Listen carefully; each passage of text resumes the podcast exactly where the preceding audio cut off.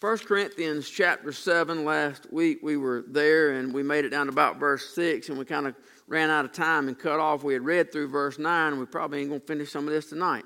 We read through verse 9 and I wanted to finish it up, but obviously we didn't, so we'll just kind of pick up there at verse 6 and 7. We were looking at where Paul's talking about marriage here in this particular chapter and he's dealing with um, parts of marriage and he talked last week about how when we get married we surrender ourselves to our mate, to our to our other, and, and we're no longer in sole possession of our own body. We trade that off. Um, they, they take, I guess you'd say, partial possession as well, and, and that we don't have any right to withhold ourselves from each other except for the case of prayer and fasting at time, and even then only by agreement. And as soon as the agreement time is ended, that we're to come back together again, lest we be tempted by Satan.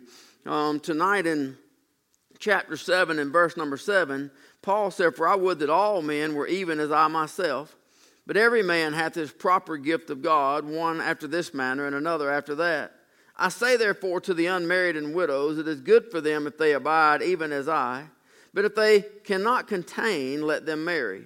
For it is better to marry than to burn. So, so what we see here in the Apostle Paul, and we'll look at some more of this chapter tonight, we'll go through it kind of verse by verse, but, but we see that Paul has a desire. He mentions this desire, and then we see some discernment, and then we see a declaration. The desire, he says, there is that all men were even as I myself. But there's discernment to that. He understands that everybody's not going to be like him. Some people are just going to have to be married. Um, so the discernment is that, that it's not God's way that everybody be like him. Thank God it's not God's way that everybody be like me. It's not God's way that everybody be like you, but to each is his own, and God has made each one who they are. And then, of course, the declaration there um, to the unmarried and the widows is good for them that they abide, even as I. Verse 9 says, But even if they cannot contain, let them marry, for it's better to marry than to burn. So, as I said last week, Paul is not in any way teaching against marriage. Paul doesn't believe against marriage. Paul's not forbidding marriage. In his first letter to Timothy, chapter 5 and verse 14, he said, I will therefore that the younger women marry, bear children, guide the house, give none occasion to the adversary to speak reproachfully. Matthew chapter 19, Jesus was asked a question about marriage um, the, the Pharisees came to him as he was teaching.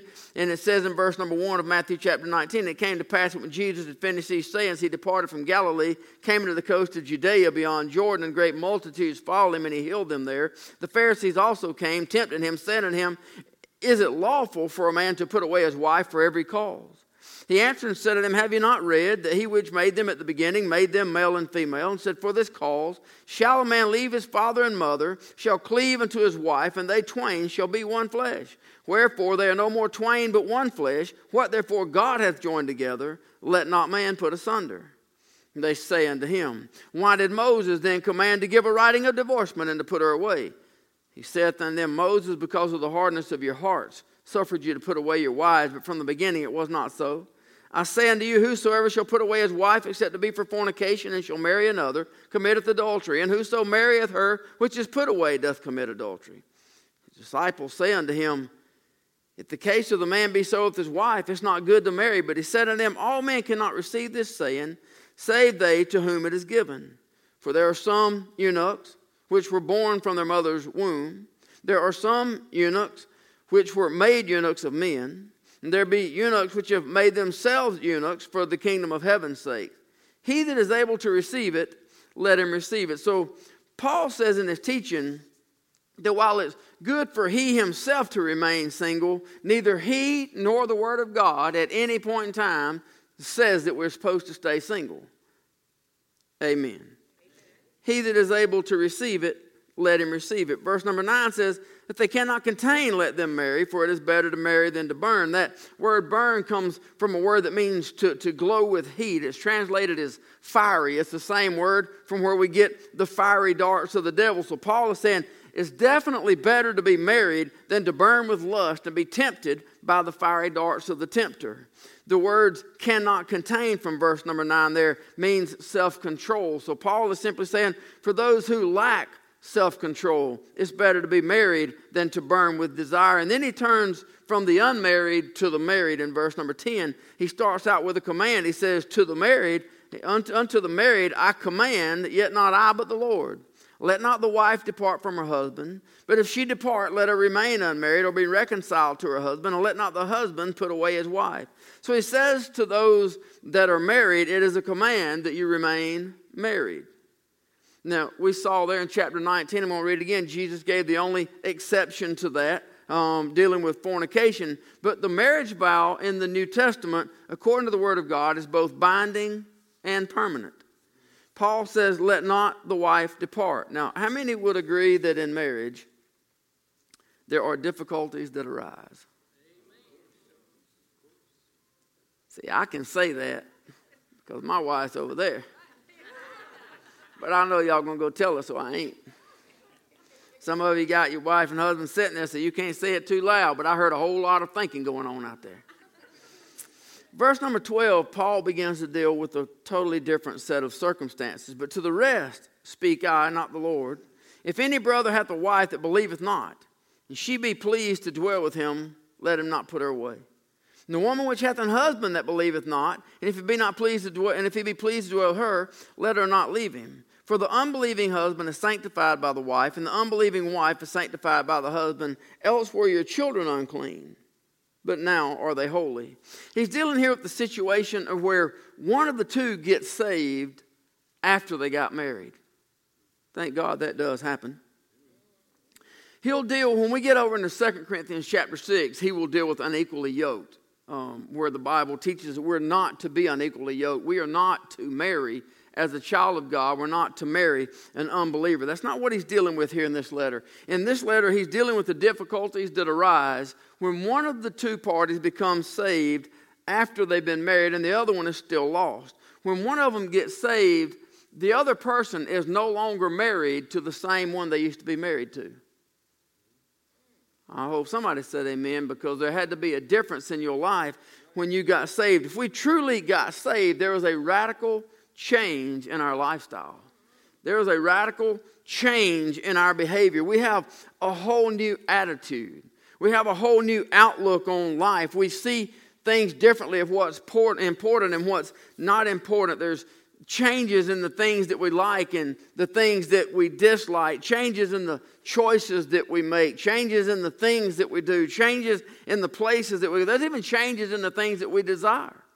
Anybody saved, say amen things that we used to do together. When, when you look at a couple that one got saved and the other one didn't you take the things that they used to do together and one of them is no longer desirable of doing those things because they're a totally different person. The places that they used to go together the one that got saved no longer wants to go to those places the things that they used to do together that were things of sinful nature, they no longer have a desire to do those things because they became a child of God. They are totally different people. All things truly have passed away. Behold, all things have become new. So that lost person that is married to this person that is now saved is literally married to a totally different person.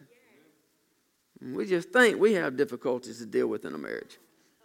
There's a lot of adjustments within a, a married life, but when one of the partners becomes saved and there's a radical difference, can you imagine the change? Some of you may have lived that before. I don't know. Robin and I both got saved before we got married. Um, but some of you may have lived that. You may know what I'm talking about.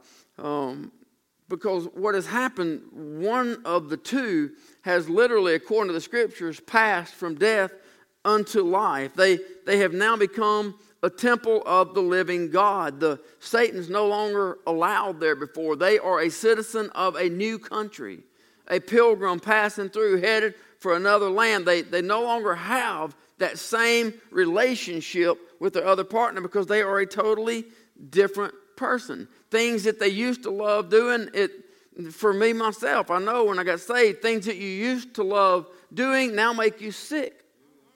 You have no desire to even consider any of those things. And, and now we love and desire coming to church. We love singing about the old rugged cross that'll always and forever be our landmark. We love singing about the blood of Jesus, things that we used to wouldn't be caught dead doing, and now the things that we love doing because it reminds us of Jesus Christ that saved us and washed away our sins and gave us an eternal home. Everything changed.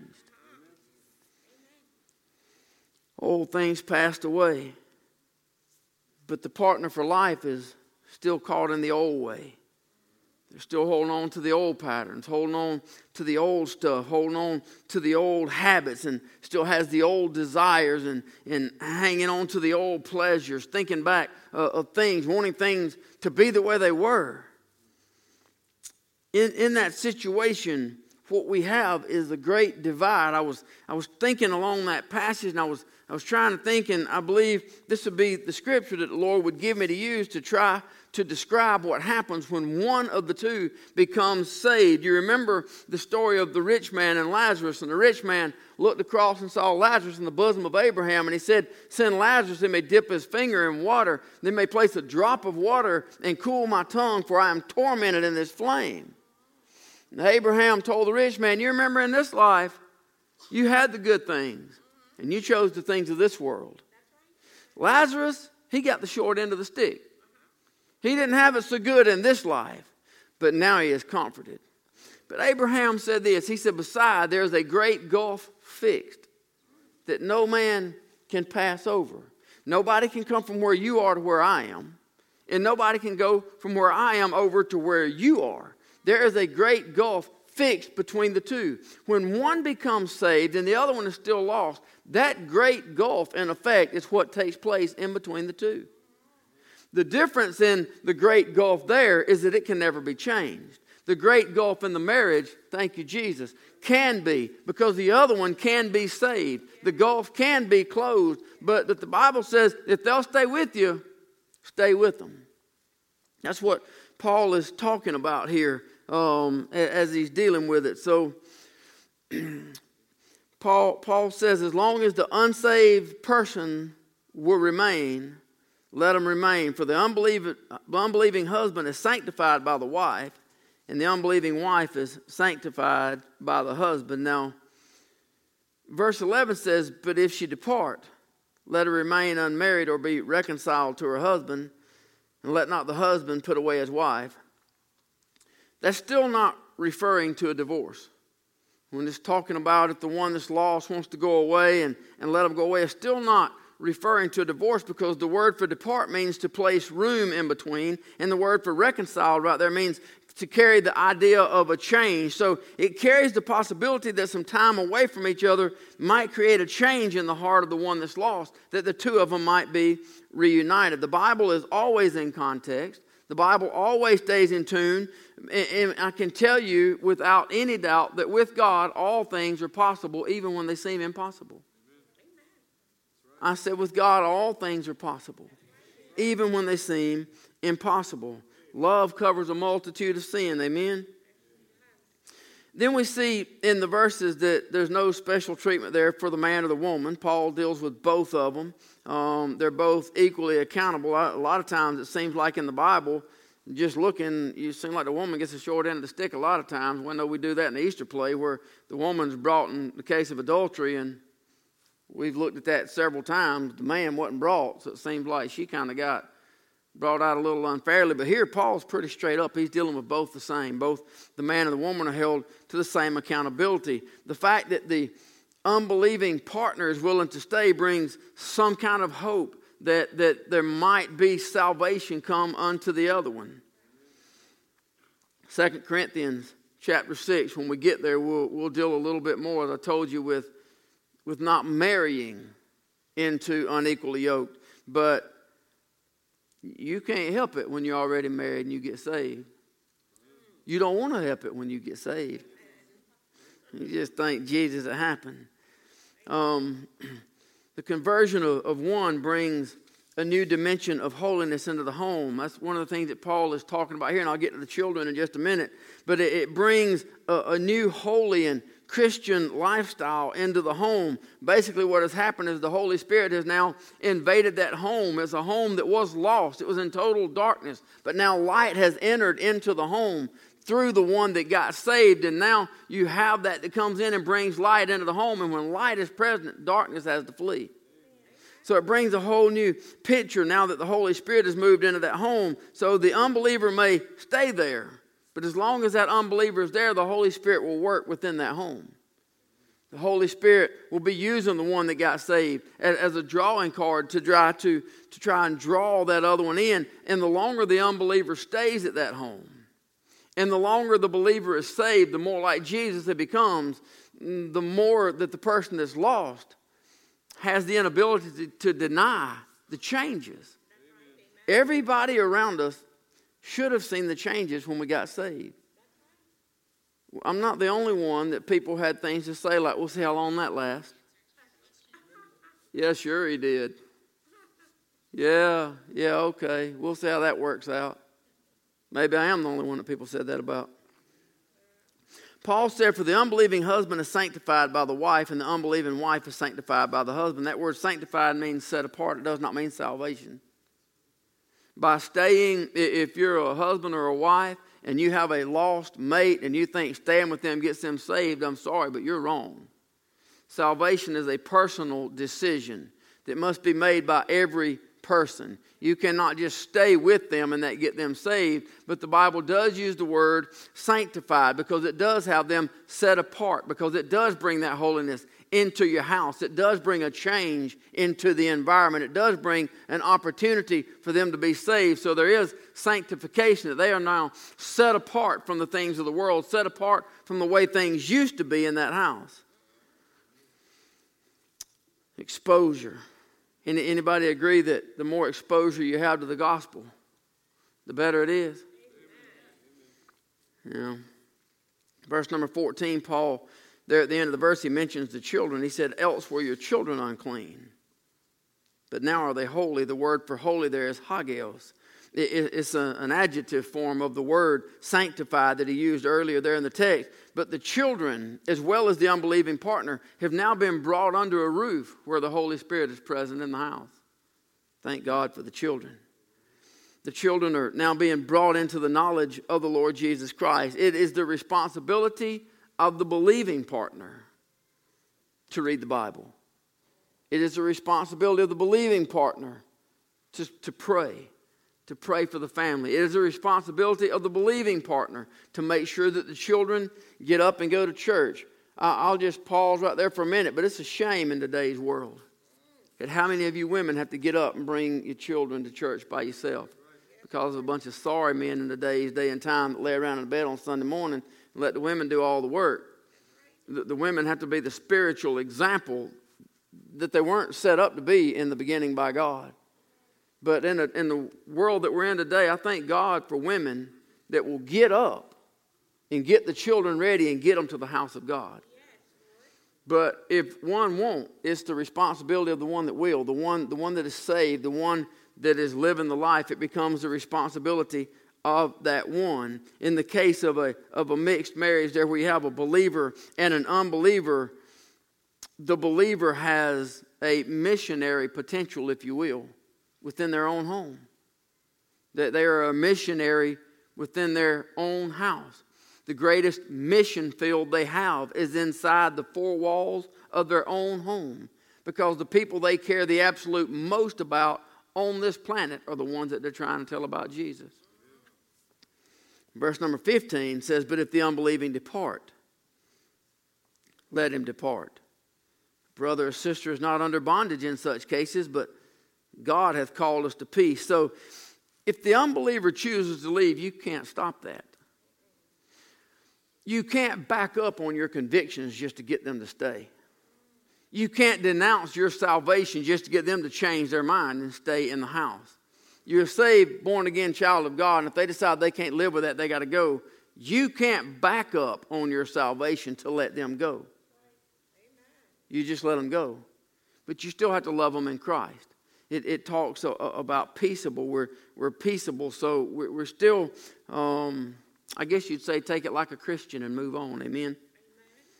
Two, two views on this, and then we're going to pray. Paul says of the believer that's left behind that he's not under bondage. That phrase there means to be enslaved one point of view is that the believer is no longer under any bondage to have to take care of that person any longer. Whatever the responsibility was that you took to the other one, you no longer have to do that. You no longer have to um, pay the bills, or you no longer have to provide food or clothing or shelter for that person. You no longer have to cook for that person. You no longer wash clothes for that person. You are freed from the bondage of the marriage, you no longer have to do any of the deeds to take care of them. They're not under any form of bondage for the unbeliever, the one that has departed. We're not to be at odds with them. That's what it talks about peaceable because we're Christians. God has called us to peace. But it does not mean that the believer is now free to marry again. Because the laws of God concerning marriage remain the same, and the only cause for divorce would be unfaithfulness. That's one point of view. Another point of view, same text, says that when the unbeliever abandons the believer, that the believer is no longer under the bondage of marriage. Therefore, the believer who has been abandoned is now free to marry again, as long as they marry a believer. Now, I'll tell you why I gave you both sides. One, because probably a lot of questions. But in teaching Bible college, um, and in teaching for a doctorate, you're teaching pastors and preachers. And for every text that you teach on, you have to teach every interpretation that there is. That there are four or five interpretations of a particular text, I have to study every interpretation, and I have to teach every interpretation because preachers will at some point in time hear every interpretation. But at the end of it, you have to teach which interpretation you believe and why. In this case, I believe that if the believer has done everything that they can to try to convert the unbeliever, they've done everything they can to, to try to save the marriage, they've done everything they can to try to witness to the one that's lost, tell them about Jesus, bring them into the nurture and admonition of the Lord, do everything they can to try to get them saved. They've invited them to church, they've tried to get them to go up, they've, they've lived a testimony in front of them, and the unbeliever walked out wanting nothing to do with their God, wanting nothing to do with their salvation, and they walk out the door, then I believe that the believer is freed from the bondage of marriage at that point. I believe that the believer can be married again. That's what I believe. But that has nothing to do with what I believe about the laws of the bishop or the deacon. I do believe that if somebody gets saved after they were married and the other person absolutely won't hear of it, and I'm sure everybody in this place knows somebody that fits that description. Two people, they're out here, one of them got saved, there's this radical change. They start going to church, they become the child of God, doing all they can. The other one over here is still lost and stays lost, and they finally wind up separated. The one that's lost takes to the things of the world. You have the one that was saved. I believe that that person is freed from that because they did everything they could to get them to stay and, and they've been abandoned, and they were abandoned because they chose to serve God. But it doesn't change the laws of God when it comes to the office of the bishop and the office of the deacon. Because the laws of God are without compromise. The church is the bride of the Lord Jesus Christ. There will never be another church. We are the church. Jesus isn't going to dump us off although he has every right to because we ain't no good. Think, think about all the people of the church and the wine and the wine and all that goes on. If that was your wife, would you want to keep it? Or your husband? I guess I should put that both ways, but it is the bride. Think, think about all Jesus puts up with with his bride. But he's not going to write us off. He's not going to get rid of us um, there, there's not going to be, thank you, Jesus, there's not going to be a, another bride. We're it. God has the right to choose who he puts as bishop and as deacons. God has a right to choose what he puts in charge of his church. In, in charge, matter of fact, there's only two biblical offices within the church there's the bishop and the deacons. That's it. Everything else are man made positions. Everything else we have youth pastors, associate pastors, secretaries, any, those are all man made positions. You study the Word of God, you have two positions you have a bishop and you have a deacon.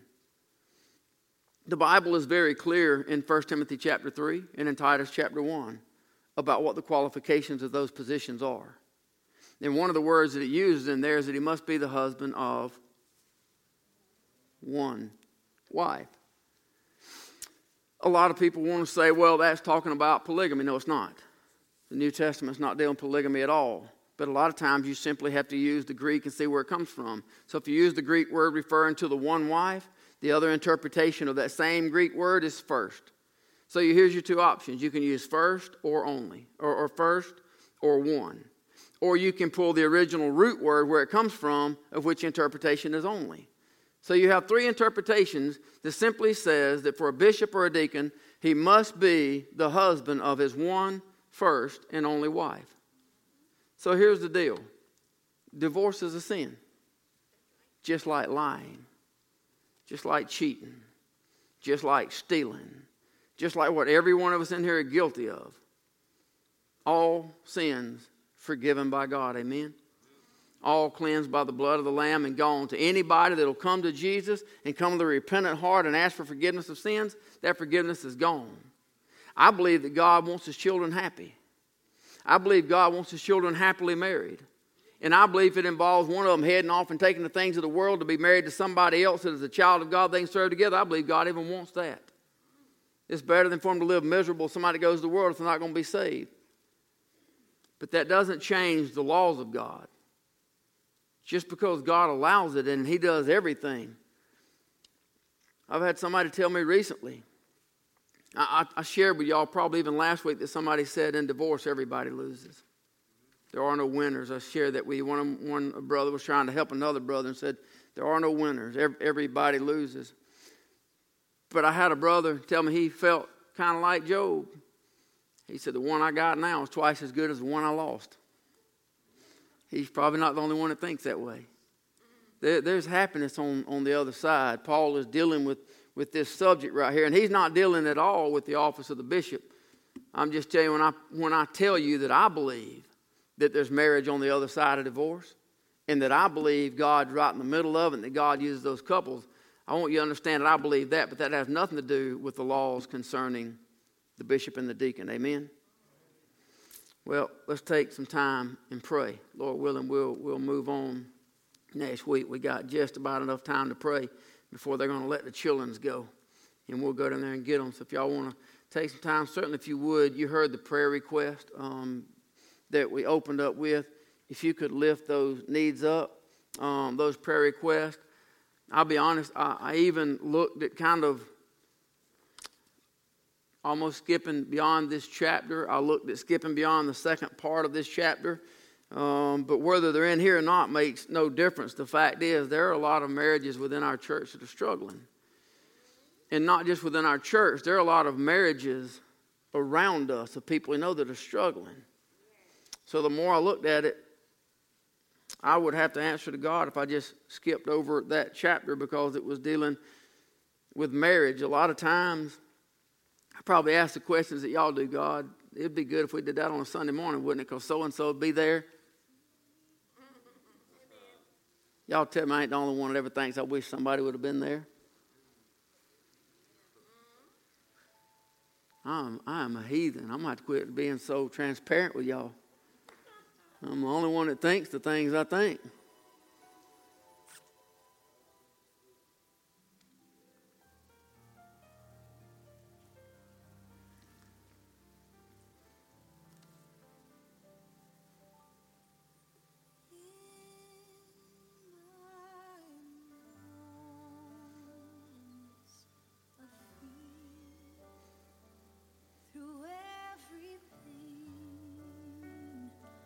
Just ask you while you're praying.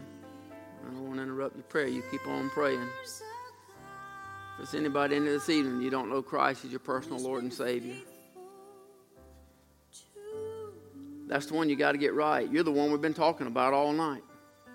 You're the one in the party that's still lost, the one that didn't get saved. You're, you're the one on the other side. You're the one that, that Christ is still trying to reach to. You're the one that Jesus died on the cross for. He did for me, but I've accepted my gift.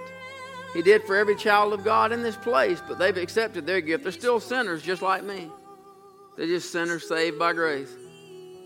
But for those that have never accepted the gift, they're still on the way to hell.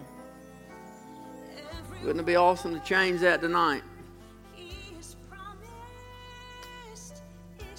Because you can. Same way the rest of us did. We just gave our hearts to Jesus. We just ask Him, Lord Jesus, will you come into our heart?